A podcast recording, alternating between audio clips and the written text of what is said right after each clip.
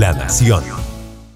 Con humildad aceptamos el pésimo desempeño que atraviesa el equipo masculino de primera división. Este diría yo que es el peor momento que hemos vivido en Horizonte Morado a nivel deportivo. Y, y esto es una situación absolutamente inaceptable. La verdad es que es una realidad que no se puede esconder, es una realidad que nos molesta y es una realidad que no refleja la historia de esta institución ni los esfuerzos que se han venido haciendo. De parte del club, de parte de la junta directiva, de parte de los socios de Saprisa, quiero ofrecer disculpas a la afición morada porque este no es el Saprisa que todos anhelamos. Este no es el Saprisa al que queremos eh, apoyar diariamente. Y vamos a hacer absolutamente todo lo posible y todo lo que esté en nuestro alcance para revertir esta situación. Cuando un equipo de Saprisa juega así y obtiene estos resultados, claramente tiene que haber consecuencias. Ya ha habido algunas consecuencias y algunos cambios. Ha habido cambios en la dirección técnica. Va a haber más cambios, claramente. Algunos se verán en el muy corto plazo, otros en cuestión de semanas y meses, pero los cambios vienen. Y no solo vienen a raíz de estos últimos resultados, sino que se viene planificando toda una transformación deportiva institucional desde el año pasado. Lo primero que voy a, a mencionar es que para estos últimos cuatro partidos de la fase regular, los vamos a ver como finales, porque más allá de los planes que siguen, que ahora les voy a comentar, lo cierto es que prisa está obligado a clasificar y está obligado a luchar por el título. Y no podemos ahora bajar los brazos. De hecho, el cómo juegue prisa en estos partidos, yo creo que va a ser definitivo en cómo vamos a medir el desempeño de jugadores, de cuerpo técnico y de la organización deportiva en general. Aquí se está jugando el honor del Saprissa en estos partidos que quedan. Y quiero ver un esfuerzo al máximo para luchar, para ganar y dejar muy en alto el nombre del Saprissa. Como dije, em, nos quedan pocos partidos, pero estamos obligados, obligados a no bajar los brazos. No es que podemos decir ya este torneo lo dimos por perdido y enfoquémonos en lo que viene. Hay un tema de corto plazo y, ahí va, todos en esta organización van a estar sujetos a rendir cuentas, no solo a la junta directiva, sino a la afición también, porque la afición no se merece eso. Nosotros, Saprissa está sustentado en honor, en orgullo. Es el equipo más ganador de este país. Y, y lo que hemos estado viviendo, pues nos llena a nosotros de total insatisfacción.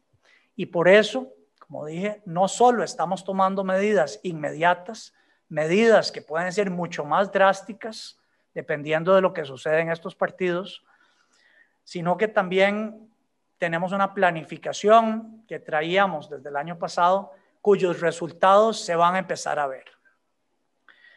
Para eso los socios de Horizonte Morado estamos total y absolutamente comprometidos con la gestión de cambio que requiere el Deportivo Saprissa para poder nuevamente tener a Saprissa en lo más alto, a nivel de excelencia, a nivel de innovación y para alcanzar el éxito que por supuesto estamos todos acostumbrados.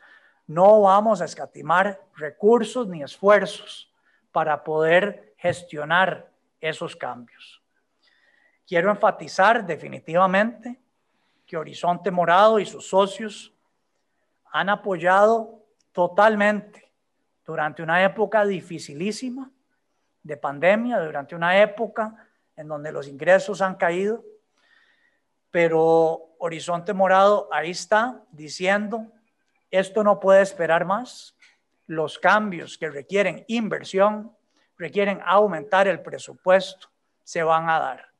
Y Horizonte Morado ha tomado esa decisión junto con la Junta Directiva del SAPRISA de acelerar la reorganización y la transformación del modelo deportivo del Deportivo Saprissa, que es absolutamente necesario en este momento. Así como estoy molesto, comparto la indignación de parte de la afición.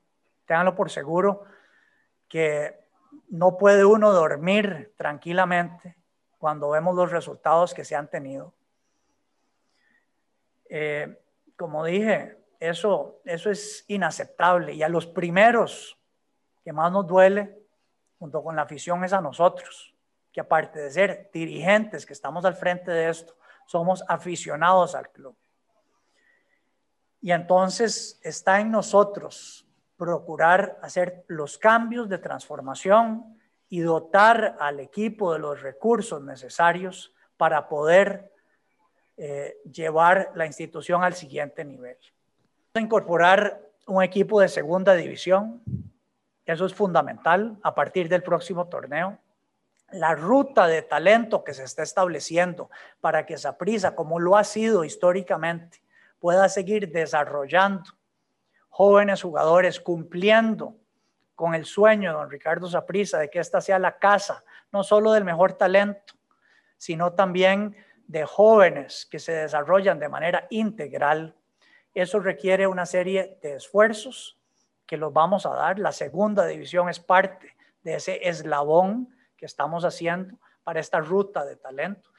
Vamos a traer para a más tardar mayo el nuevo técnico del Deportivo Saprissa que viene de afuera, que tiene y llena todo el perfil que hemos venido viendo, no solo un entrenador ganador que ha estado acostumbrado a estar al frente de equipos grandes y al frente de vivir clásicos y la presión que eso conlleva, sino también poder coordinar de una manera muy estrecha lo que es la primera división con divisiones menores, con la segunda división, para que esa ruta de talento se ve, se haga y se implemente de la mejor manera. Hace 15 días se inició la construcción del nuevo centro de entrenamiento del Deportivo Saprissa. Y en julio, a más tardar, se van a inaugurar las primeras dos canchas de ese centro de entrenamiento. Esperamos que una tercera cancha se estrene uno a dos meses después y en octubre, a más tardar, también la infraestructura alrededor de eso. Eso tiene que ver con oficinas, con todo tipo de facilidades de primer nivel, de gimnasio, de zonas médicas, en fin, de toda una primera fase del centro de entrenamiento que ya es una realidad y ya se está construyendo y eso es un eslabón fundamental dentro del eje de lo que ya mencioné. La Nación, de la página a sus oídos.